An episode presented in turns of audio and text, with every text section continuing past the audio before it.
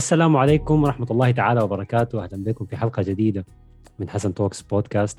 أول حلقة سجلها بعد رمضان، فكل سنة وانتم طيبين. ما عيدنا عليكم، معليش يعني اعذرونا، قطعنا شوية الفترة اللي فاتت، لكن الناس كانت متابعة البودكاست. كنت عملت شوية حلقات مختلفة مع مبادرات تانية أثناء رمضان، فالما شافها يدخل الحساب بتاعي ويلقاها إن شاء الله موجودة. لكن عدنا والعودة أحمد يعني بعد رمضان، ومن باب التغيير برضو كان الموضوع آخر حلقة عملناها كانت جادة شديد، وكانت الصحة النفسية، وفي شايف إنه في ناس قالت الموضوع ده تقيل شوية عليها، فقلنا نخفف شويتين ونغير ونخش في حاجة الناس بتحبها كتير يعني، وأنا تكلمت فيها قبل كده اللي هي تعلم اللغات. كان في حلقة كاملة تكلمت فيها مع أستاذي كان جرانيكليزا وقتها محمد إدريس، تكلمت عن حبه لتعلم اللغات، وكان بيتقن أكثر من 10 اللغات، فدي حلقة موجودة في البودكاست. لكن إحنا الليلة هنمسك لغة واحدة بس من اللغات دي بشكل مختلف خالص. هتكلم الليلة عن اللغة الإسبانية، وهنخش أكثر في حب الناس اللغة الإسبانية جوا السودان، وما في أحسن من أنه إحنا يعني نتطرق للموضوع ده مع زول أنشأ معهد لتعلم اللغة الإسبانية جوا السودان، ألا وهو إسراء أحمد. فإسراء منور البودكاست الليلة. لنوركم إن شاء الله. كيف أول مرة تخشي بودكاست ولا كنت في بودكاست قبل كده؟ لا والله أول مرة. بالله. أول مرة. طيب أوكي ما مشكلة. هو يعني البودكاست ما حاجة مختلفة شديد من برامج الراديو والإذاعة، فهتاخدي راحتك يعني إن شاء الله. فأي ناس أيضا بيسمعنا، إسراء أحمد مقيمة حاليا في السودان، كان جات إسبانيا فترة ورجعت السودان بفكرة مميزة شديد، بحاجة إحنا ما سمعنا بها كثير اللي هو إنشاء معهد، لكن إنشاء معهد لتعلم اللغة الإسبانية. وفقامت أنشأت المعهد المعروف اللي هو لا بروفيسور، حاليا في شارع 60 إذا أنا ما غلطان، مش بالضبط كده؟ ممتاز. فالمعهد يعني انتشر، وإسراء ذاته ما شاء الله يعني قايمة بشغل ممتاز شديد، ما مجرد معهد عادي ناس بس تتعلم فيه اللغة وتمشي بيوتها، لا حكاية في اكتيفيتيز وفي نشاطات كثيرة في المعهد. فأنا هديك الفرصة أنك تعرفي بفكرة المعهد وجاتك من وين. أوكي. أول شيء كل سنة وأنتم طيبين. ففكرة المعهد في الحقيقة يعني ما كانت حاجة نهائي مرتب لها ولا حاجة أنا فكرت فيها. يعني أنا قرأت هندسة اتصالات في مدريد، وجيت وكنت خاطئة أصلاً أنا هشتغل في مجالي، يعني اتجتها وكده واشتغلت وأي حاجة، بس جات بالصدفة صديق عايز يتعلم إسباني وراغب الإسباني، وأنا حتى ما كان عندي أي فكرة إنه يعني هنا في السودان اللغة الإسبانية دي أصلاً معروفة ولا الناس حابينها ولا أي شيء. بس بدأت أدرسه، حبيت التدريس، حبيت الجو والمود بتاع التدريس شديد. وهو بيجي بيقول لي إن في ناس كتير عايزة تتعلم، وأنت ليه ما تعملي جروبس، وأنت ليه ما تدرسي، وأنت ليه ما كده. تقول لو أوكي خلاص ما مشكلة ممكن نجرب. أنا بدأت في جروبس، جروب واحد 5 أنفار 5 أشخاص، بعدها جروب 15 20 30. بعدها بقيت أزيد في الجروبس شوية شوية شوية شوية. الجروبات زادت، بقيت محتاجة مساعدة، بقيت أجيب أساتذة، لحد ما حسينا إنه لا إحنا ما ندرس بس جروبس في قاعات مؤجرة وكده، إحنا الأيام نفتح معها للغة الإسبانية بس. وجات كده سبحان الله، يعني ما كان نهائي الواحد مخطط لها يعني. طيب أنا عندي لك سؤال، لأنه أنا برضو قريت هندسة، حصل شنو على هندسة الاتصالات؟ طيب الشهادة مشت وين؟ والله إنه هنا ما تحمست بالسودان لهندسة الاتصالات نهائي، يعني شغل فيها ما بالحاجة زول كان متصورة، وبعدين نتفرج على السودان يعني ما بداعي نخش قصص نهائي. ما في داعي فعلا، لكن هذا التغيير دائما ما سهل يعني. الواحد بالذات لما يمشي ويقرأ ويتعب في مجال معين زي الهندسة، بحس إنه أنا ما هضحي، لا أنا ضحيت كفاية، فما هضيع تاني سنين يبدأ حاجة جديدة مختلفة. لكن أنت أخذت القرار الصعب. والله أنا كنت شغالة في نفس الوقت، يعني أنا كنت شغالة في شركة، وبالعصر كنت بمشي كلاسز وكده، تمام. أنا ما خليت الشركة ما كان لها علاقة بين وأنا انضغطت في الكلاسز ولا كده، ما كان لها علاقة بالموضوع ده، خليتها بسبب إنه أنا كنت دايرة أسافر وقصة كده. فلما دايرة أرجع لقيت في إنه أنا عايزة أفتح مركز، جيت اقول خلاص يا اسراء انت افتح المركز، يعني ركز مع الموضوع ده، انت بقى عارف افتح بيزنس في السودان صعب كيف، داير منك اجتهاد شديد. فبس ركزت مع الموضوع وقلت ان شاء الله انا من مواليد اكون ستيبل في يوم ما برجع ان شاء الله للهند ان شاء الله. شكله ما في رجعه.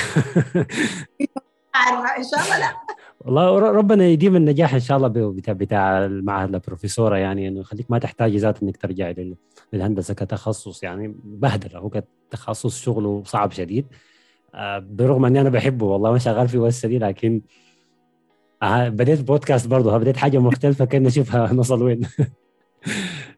اوكي تمام. انا يلا عندي سؤال، عندك سؤال مختلف شويه اسدي، اللي هو ما في معاهد لغه اسبانيه كثيره في السودان، مش انا بعرف 2 منهم لا بروفيسوره. في كمبوني من زمان شديد على ما اعتقد اصلا بدرس اسباني. في مركز انا سافرت عن بنزويلا، يعني كان برضو نشيطين في الموضوع ده، انا يعني كان بدرسه بس انا هسه ما عارفه حاليا. ثاني كان في ما اعتقد مركزين ولا حاجه زي دي لو سنه ولا سنتين ممكن يكون، لكن مع كورونا انقلاب حاجات زي دي بتوقف شديد يعني بنزويلا. اوكي ستيل برضو ما عدد كبير يعني، فالساحه فاضيه ممكن نقول. طيب ده ما يعني أكيد بتكون لاحظت إقبال الناس واهتمامهم بتعلم اللغة الإسبانية في السودان، يعني أنا عايز أعرف، يعني أنت قلت لي إنه بديتي بتدريس شخص، بعدين بقوا 3، بعدين بقوا 5، بعدين حكاية بيت جروب لحد ما وصلت لفكرة إنك تعملي معهد. لكن بعيد من ده كله، كيف اهتمام الناس في السودان باللغة الإسبانية؟ يلا أنا قلت لهم نتفليكس فتح أبواب للغة الإسبانية، نبداها من لا كاسا دي بابيل. نتفليكس فتح ابواب للغه الاسبانيه شديد يعني. بعدين يلا الناس لما تحضر بتشوف البلد، بتشوف طريقه الكلام، بتشوف بعدين اللغه الاسبانيه لغه يعني حلوه كده الزول يسمعها، فالناس بتتحمس بها شديد. ففي ناس بيجوني بها نتفليكس، في ناس بيجوني صراحه لانهم هم حابين يطلعوا خارج من السودان. في ناس برضو بالاغاني واللاتينوز، الاغاني اللاتينيه، ناس معلومه وجبالفين والريغاتون والفنانين كده بيقولوا العدل. في ناس لأنه بسبب برضو إنه أمريكا اللغة الثانية لها اللغة الإسبانية، وإنه اللغة الإسبانية بقت يعني اللغة الثانية متحدثين لها بعد الصيني من حيث اللغة أم، حاجات زي دي يعني. الإسبانية بقى يعني كده ماشي شديد، فالناس قاعدة حابة تتعلم. في اهتمام يعني، طبعا الميديا عندها تأثير ما في كلام يعني. لا كاسا دي بابيل العمل مش بس للغة الإسبانية، للثقافة عموماً يعني وللسياحة. في ناس كتار ارتبط اسم المسلسل بالبلد وخلى الناس تهتم بالإسبان بيتكلموا كيف، ودي لهجة ناس مدريد بس، ولا دي لهجة ما عارف منو بس، وكلها بس جاء من مسلسل. بجد في ناس كتيرة بقول لهم طب انتوا يعني ده أول يوم في الكلاس بيكون عندي حب استطلاع شديد لأنه الزول ده جاي يتعلم إسباني، لأن ما حاجة سهلة إنه الواحد في النهاية تخذ قرار إنه يمشي يتعلم لغة من ذات نفسه، يعني ما زي المدرسة ولا الجامعة ولا كده. طب أنتوا تعلموا اللغة ليه؟ بيقوموا بيقولوا لي، في ناس كتار كان بيقولوا لي لا كاسا دي بابيل البروفيسور، حتى اسم المدرسة لا بروفيسورة جات بسبب إنه كمية الناس اللي بتجي من لا كاسا دي بابيل والبروفيسور والضجة دي، سميت المركز لا بروفيسورة. ساعدوك والله. ساعدوك في اختيار الاسم. ساعدني شديد والله.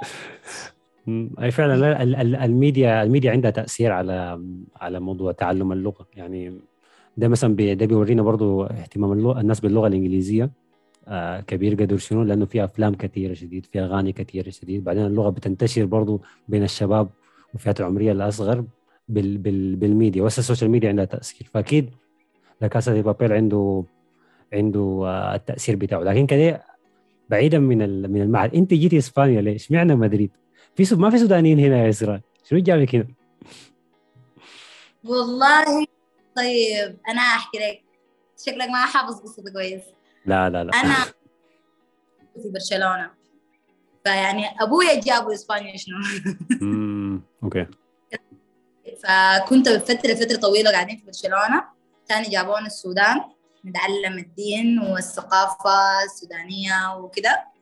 بعدها جينا راجعين تاني، لما رجعنا إسبانيا تاني ما رجعنا، يعني الوالد كان قاعد هناك، لكن لما رجعنا تاني ما رجعنا برشلونة، رجعنا مدريد. أصلاً كان حول من برشلونة لمدريد، فرجعنا مدريد خلصنا الجامعة وجينا راجعين السودان تاني 2017. طيب أوكي عشان عندي سؤالين طوالي لازم أسألهم. السؤال الأول، بيتكلم كتالوني؟ كتالان كنت بتكلم كتالان، لكن طولت من برشلونة أبفهم، لكن لما نتكلموا يعني لما أنا أكون عايزة أجاوب ما بقدر بالسهولة الزمان، يعني إلا أقعد شهر كده في برشلونة حتى أنا أقدر أرجع للغة الكتالان، لكن كنت بتكلم الله يرحم الكتالان لغة صعبة أنا بتعب معها شديد.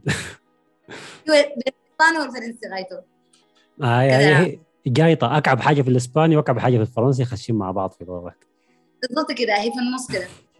أكعب معناها الموضوع ده أكل معجب شديد، لا شديد ما عارفة قدر شو أنا ما، لأنه مشيت أول زيارة لي في لبرشلونة كنت بعد ما تميت سنة هنا في إسبانيا، وكنت يا دوب بديت أتكلم إسباني كويس، فأنا مبسوط شديد أني ما محتاج أفتح جوجل وأترجم عشان أركب سؤال وأفهم الزورة قدام بيقول شنو. فلما مشيت برشلونة وبتكلم بالإسباني بتاعي لسه مكسر لك، بيردوا عليه بالكتالون باللغة بتاعتهم دي، وطبعا اللغة دي يعني جايطة شديد يعني، فأنا كنت أخذتها في نفسي يعني، فمن يوم أنا زعلت منه. واي بجد هسه أنا زمان أمي كان ما بتقدر تفهم الكتالان، ما بتقدر تفهمه كده، أبوي كان بفهم لكن ما بقدر يعني أتكلم معهم بالكتالان، فحتى زول بيكون بيتكلم إسباني أي حاجة صعب شوية إنه كده يجاوب في الكتالان، يعني ما سهلة ما سهلة. صعبة يعني ما من اللغات السهلة خالص. طب بس السؤال الثاني طيب. ممكن الناس تكون ما يعني ممكن يعني رأي بيختلف من رأيك أكيد. أحسن برشلونة ولا مدريد؟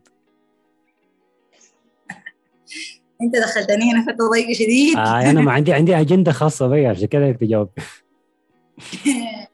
طيب والله أنا بقول للسياحة وكده أحلى تكون في برشلونة طبعا كسياحة وكده، لكن كمعيشة كأنك أنت تعيش أحسن مدريد، لأنك بتحس بها انترناشنال أكتر، مهيئة أكتر للأجانب، مهيئة أكتر لأنك ذاته كده بتحس بها كده مطورة أكتر شوية من برشلونة بتحس بها أثرية، تاريخ وسياحة وحاجات زي دي، لكن كمعيشة وكده صراحة مدريد. لكن أنا قايته كتالونيا من الآخر كده. أوكي كتالونيا من ناحية طيب قصدك؟ من ناحية الكورة طبعا. من الكورة أنا معاك، أنا ذاتي بشجع برشلونة دي ما فيها كلام طب. يعني. أنا كنت اتفقنا. أنا أساسا أنت لو بشجع مدريد أنا ما كنت جبتك البودكاست أساسا ديك لكن الحمد لله، لكن جوابك مثالي فعلا، وأنا طبعا في ناس كثيرة يعني بتستغرب أساساً لو تمركت من أي بلد وجيت تعيش في إسبانيا تقول لك عايش في مدريد ليه؟ الناس ما بتعيش في مدريد، الناس تمشي برشلونة لأنه سمعتها كوجهة سياحية عالية شديد، أعتقد برضو تاني أكتر مدينة في العالم بيجوها سياح بعد باريس، فكل الناس بتكون عايز تمشي برشلونة. يلا أنا نفس الحكاية دي، أنا لما جيت قدمت على الماجستير هنا، الجامعة عندها فرع في برشلونة وعندها فرع في مدريد، فأنا كنت محتار همشي وين، كنت تقريبا ماشي على برشلونة يعني، لكن كنت كده أسأل واحد من الناس السودانيين القدام هنا في البلد، فقال لي نفس الجواب بتاعك بالضبط، عايز تعيش أقعد في مدريد، عايز تتفسح وتحوم أمشي برشلونة. أوكي سبحان الله بجد. لكن يعني العيشة فيها سهلة شديد سهلة، وبعدين البلد تحسبها انترناشونال أكتر من برشلونة، يعني الناس كأجانب فبرتاحوا أكتر في مدريد من برشلونة لما تيجي تعيش سياحة، ما أنت الحاجات دي يعني تختلف شديد، بلد تمشي لها للسياحة وبلد تمشي لها للمعيشة، فحتى طبعا. أنت رغبات مختلفة خالص يعني في البلد حسب طبعا أكيد. لا اثنين كويسات ما في نقاش. اثنين حلوات شديد يعني، لكن أنا برضه أصلا مرتاح في مدريد شديد يعني، ما بمشي برشلونة بزورها وما ما أكتر من كده، ما أدري بحضر الكورة بجي مارك بس ما عندي شغل. طيب نرجع السودان، كفاية كده ونسى عن إسبانيا، نرجع السودان ونرجع ل طبعا الناس اللي ما عارفة يعني أنه دائما في قبل البودكاست عشان أحد يحضر ويجهز والضيف يجي وتكون ما في عوارض ومشاكل، دي من الحيرة الصعبة شديدة اللي بتتعبني أنا عشان أعمل البودكاست. فالليلة مع إسراء إحنا تعبنا شويتين لأنه كان في مشكلة في الكهرباء، يعني الناس اللي ما عارفة السودان ما في كهرباء إلا في أوقات معينة.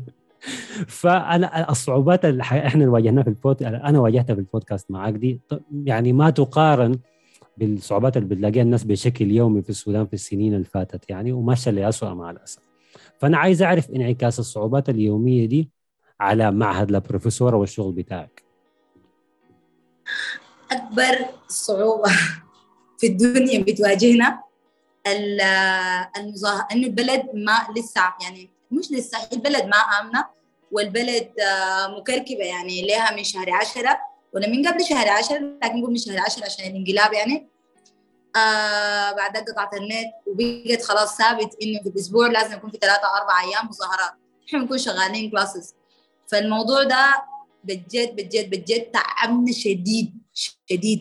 الليلة كوبري أم درمان، قال الليلة كوبري بحري، ما بعرف لك شنو الليلة يعني. الموضوع ده تعبنا شديد، فنحن واقفين مع البلد، والبلد اسمه شنو يعني، لازم الورد يعني الناس تقف معاها وأي حاجة، لكن في نفس الوقت الناس مفترض تمشي في حياتها يعني.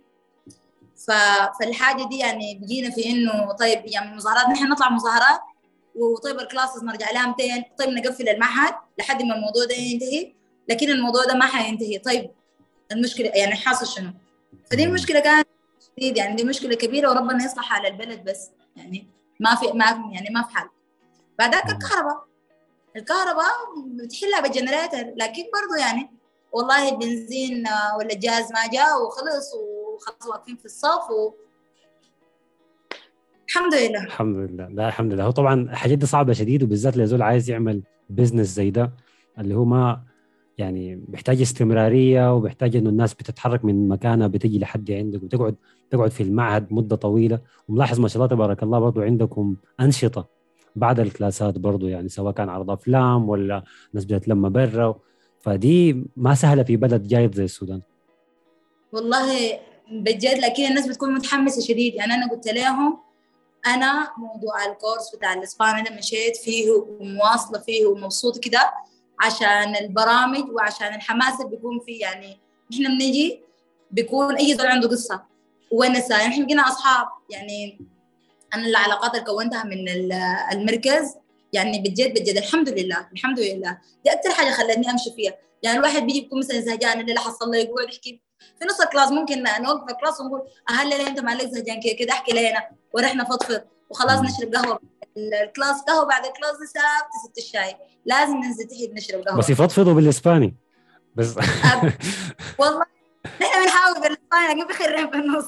أوكي في النص لازم نكون ثم السودان تعقدنا شديد. أي لكن يعني دي أكتر حاجة أنا يعني كده استيك، لأن الونسة في الكلاس والونسات في المركز وبعد الكلاس والجو والناس يعني حماس صراحة. ممكن الواحد يجي المركز، أنا كتير بكون قاعدة بقول لي مثلا طلبة خلصوا مثلا الكورس، إسراء أنت وين؟ أنا في المركز، خلاص جايين نتأكد، نجي ونشرب شاي ونتونس.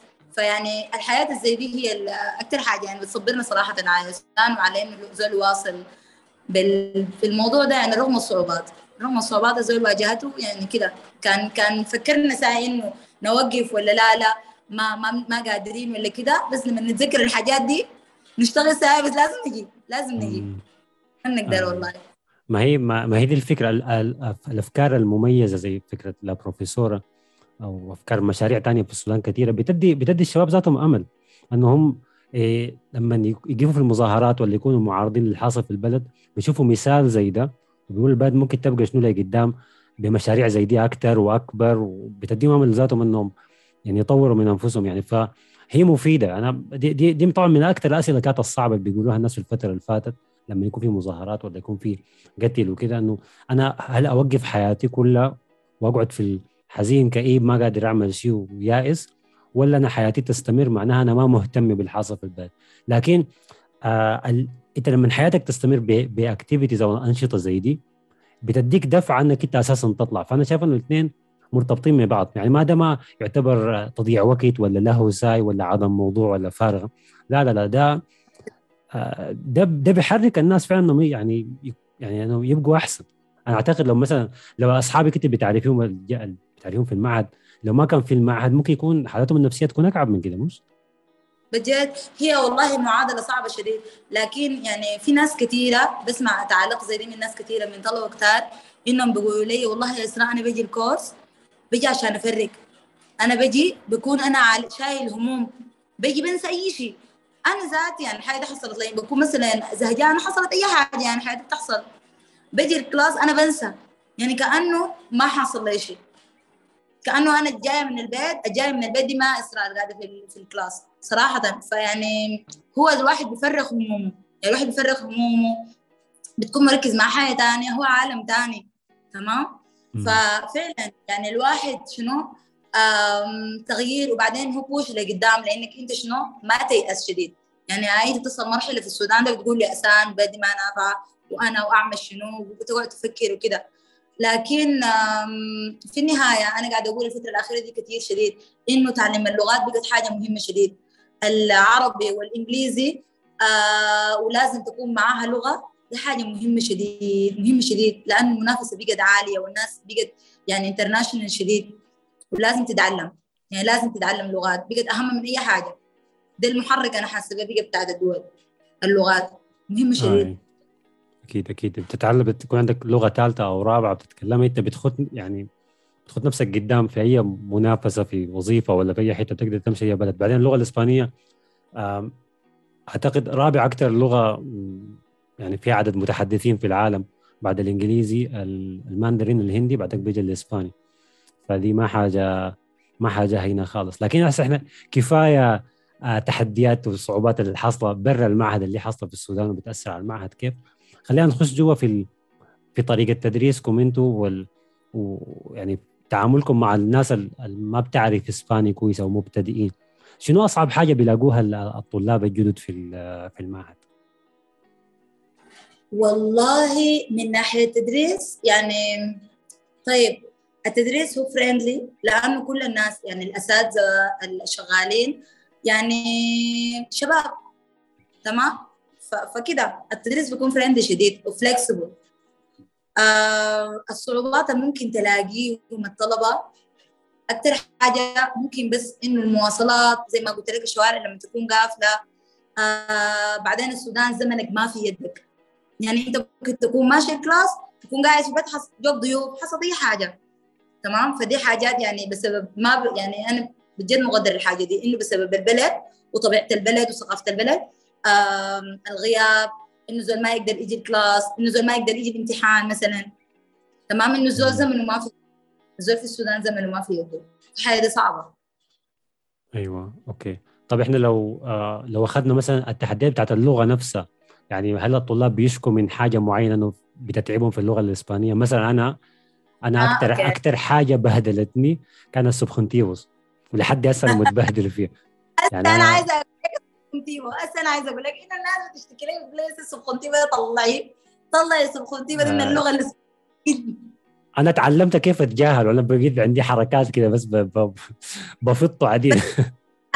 بس على الحركات دي بعدين شنو ورينا ليه عشان نوريها. ما مشكلة هاي. فعايز أعرف حاجات زي دي بتتعب الطلاب من تعلم اللغة نفسها يعني. يلا سبخنتيبة زي ما أنت قلتها الأكثر حاجة ممكن تكون بتغلبهم. عموما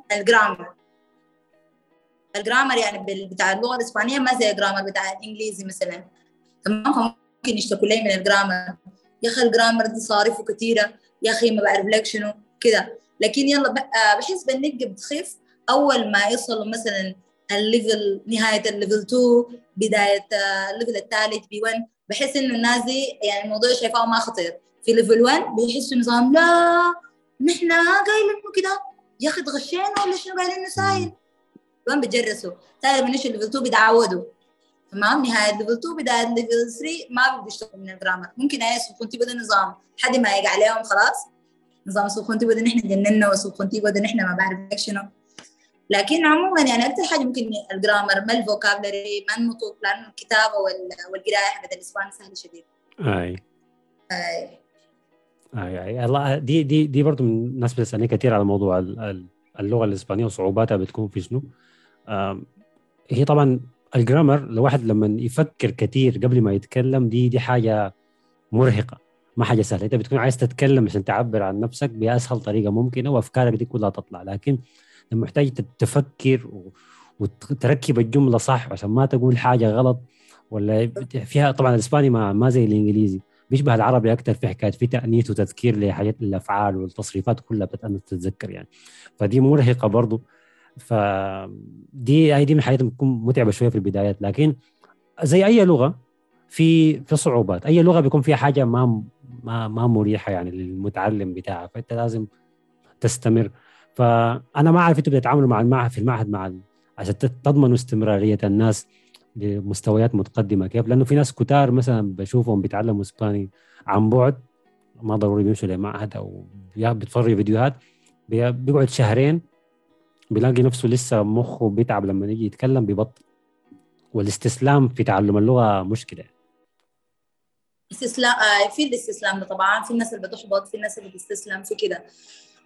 عموما انا بقول للناس تعلم اللغه ده زي البيبي يعني، انت لما ندوق في البدايه بتفهم الكلام كله، لكن لحد ما تتكلم هتاخد فتره.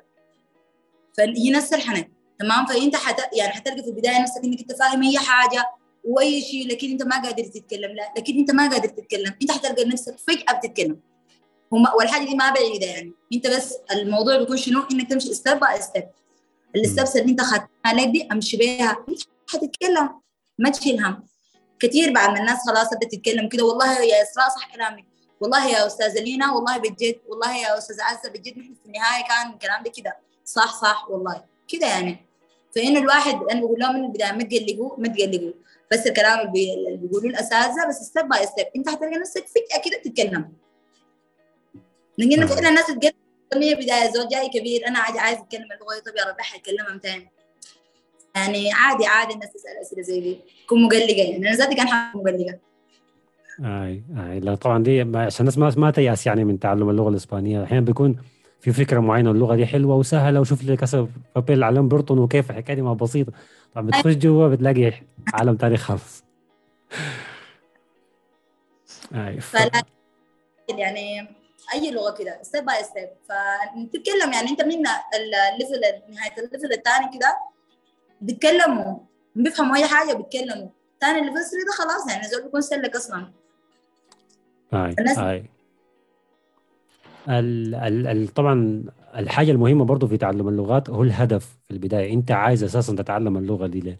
في ناس بيكون بس عندهم فضول اساس يعرفوا اللغه دي وراها شنو، فيا دوب يشوفوا يعرفوا انه في تصريفات وفي جرامر وفي فوكابلري معين كده، فبيقول لك الحكايه دي اكبر مني فبيسيبها.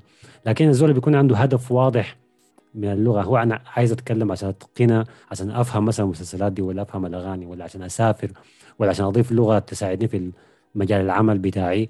لما الهدف يكون واضح في البدايه ده بيسهل على الزول انه يصبر لما تلاقيه مشكله واثنين وثلاثه اثناء ما هو بيتعلم.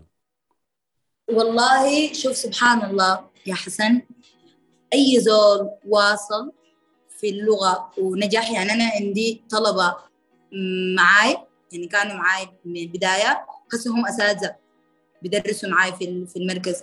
فأنا أقول لك الناس الواصلة في اللغة الإسبانية ودي ومشت ما كان عندها هدف، كان إنها هي حابة تتعلم اللغة الإسبانية. صدق أنا دي فكرتي في البداية، إنه الزول اللي بيكون عشان الشغل ولا عشان عنده منحة ولا عشان حاجة ده الزول اللي حيمشي في الموضوع وكده، لكن لا بلقى إنه الزول اللي بيمشي ده الزول الراغب يعني. من زمان نظام إنه نفسي أتكلم إسباني، أنا نفسي أصل مرحلة إنه أنا أتكلم إسباني بغض النظر عن في النهاية يكون في هدف ولا لا. تمام، ده اللي بيمشي. بعدك لما الواحد يلقى نفسه هو يتعلمه أوريدي خلاص يتعلمه كده، بيلقى نفسه في إنه يستفاد منها. ده كان بيلقى نفسه خلاص اللي شالوا منحة اللي اشتغل بها بسبب إنه يتعلم إسباني اوكي ما خلاص هو اتعلمك بالاعداد، طبعا بتلقى منها استفاده منها حاجه، لكن اللي بيمشي معه عشان هو عنده هدف. صراحه يعني 80% من التجارب اللي انا لاقيتني انه هو جاي انه راغب عايز يتعلم اللغه الاسبانيه من غير اي هدف. اوكي انت شايف انه الرغبه اهم من الهدف نفسه، او الرغبه بتوصلك لهدف ممكن اكبر يعني. بالضبط كده. اوكي طيب دي محفز ليزول بيسمع لنا في الحلقه بتاعت الليله وعنده فكره انه يتعلم لغه معينه ومتخوف منها. اذا انت رغبتك كبيره ما هتعدي كل المشاكل دي، بتمشي وبتدرس عديل زي ما قالت اسراء. لا بتدرس يعني انت كان بتجد حاجه انت راغبها ما انت ذاتك تجي تتعلم اسباني ما زي المدرسه ولا زي يعني ما زي المدرسه وما زي الجامعه يعني انت حاجه مجبور او يعني والدينك انت تتعلمها او كده انت براك قررت انك تمشي تتعلم اسباني. فحتى انا هي زول بيجيني اي طالب بيجي بيخش اتعلم اسباني انا بحس بيه مميز يعني كونك انت اخترت الاسباني عشان تيجي تتعلم براك من نفسك من أنا أكيد جبراه من نفسه وكده. فبس عنده حاجة في المنتاليتي بتاعته في حاجة بتميزه بس أنا بحسبه مميز بجد ما بس عشان الإسباني أي لغة فرنسي أي لغة أجنبية غير الإنجليزي أو العربي يعني بحسبه بس إنه متميز.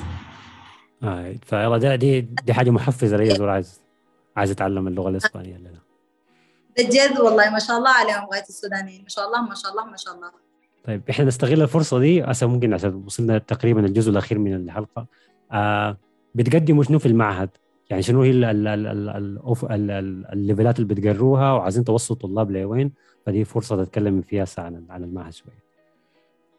أوكي بنحاول شديد إنه يعني اللي يكون في إيفنتس بتكون في حاجات لها علاقة بالكلتشر بتاعت اللغة الإسبانية لأنهم أصلاً جو عشان كده حاول شديد في الحاجة دي إنه نعمل إيفنتس مع السفارة كان السفارة الإسبانية أو السفارة بتاعت بنزويلا بنحاول حاجة شديد برانا نحن في المركز نعمل حاجات زي دي بنحفز لإنه أنتوا تعلموا الإسباني ده بتلقوا فرصة عمل. فأنا أي فرصة عمل بتجيني دايرين زي اللغة الإسبانية بشوطها طوالي للطلاب فبوصلهم إنه امتحنوا الامتحان الأوفيشال زي الآيلتس بتاع الإنجليش الإسباني برضو عنده إكزام اسمه دالة مرتين في السنة في السودان.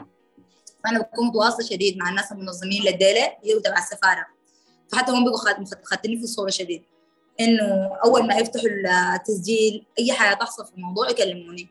فأنا بحاول أوصلهم إنه يكون عندهم شهادات لازم يكون عندهم شهادات عشان أي فرصة عمل تجي أي منحة أي حاجة يقدموا بها حتى يعني كان في الأريا يعني المجتمع السوسايتي بتاعت اللغة الإسبانية خلاص إن هذا الولد جاب كل راغب داير يمشي يشوف البلد دي حاصل عليها شنو خلاص بقى نون يعني في المجتمع بتاع اللغة الإسبانية فممكن تتسهل له الفيزا إنه يسافر إن شاء الله إجازة إنه إن شاء الله يعني إجازة ما أنت خلاص حاجة حابية شديد جدا تعلمت اللغات فأقل شيء يعني الواحد إن شاء الله يمشي لها إجازة يعني فبس الزول يعني كده دي الحاجات.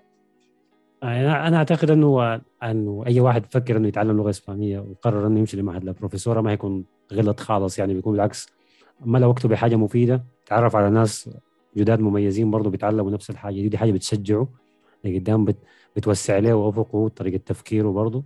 فأي زول عنده داخل السودان حاليا عنده رغبة إنه يتعرف على عالم اللغة الإسبانية وعلى الثقافة الإسبانية ذاتها ويكون في أنشطة مع السفارة أنشطة داخل المعهد بتعملوا برامج كثيرة شديد فأنا أنصحكم أنكم تتواصلوا مع المعهد موجودين حساباتهم في السوشيال ميديا في كل مكان وأنا هخلي اللينكس بتاعتها في الديسكريبشن بتاع الحلقة دي. أنا حاولت قدر ما أقدر أخلي الحلقة دي ما فيها دروس بالإسباني للدروس عايزين نمشي المعهد بس حاولنا نتعرف أكتر على البروفيسورة على إسراء أحمد وأعتقد أنها كانت فرصة مميزة أني ألاقيك. سبحان الله أنا في إسبانيا وأنت جيتي هنا لكن ما تلاقينا لكن أول مرة تلاقينا عن طريق البودكاست فيديك العافية. شكرا لك شكرا لكم شديد شكرا لكم شديد.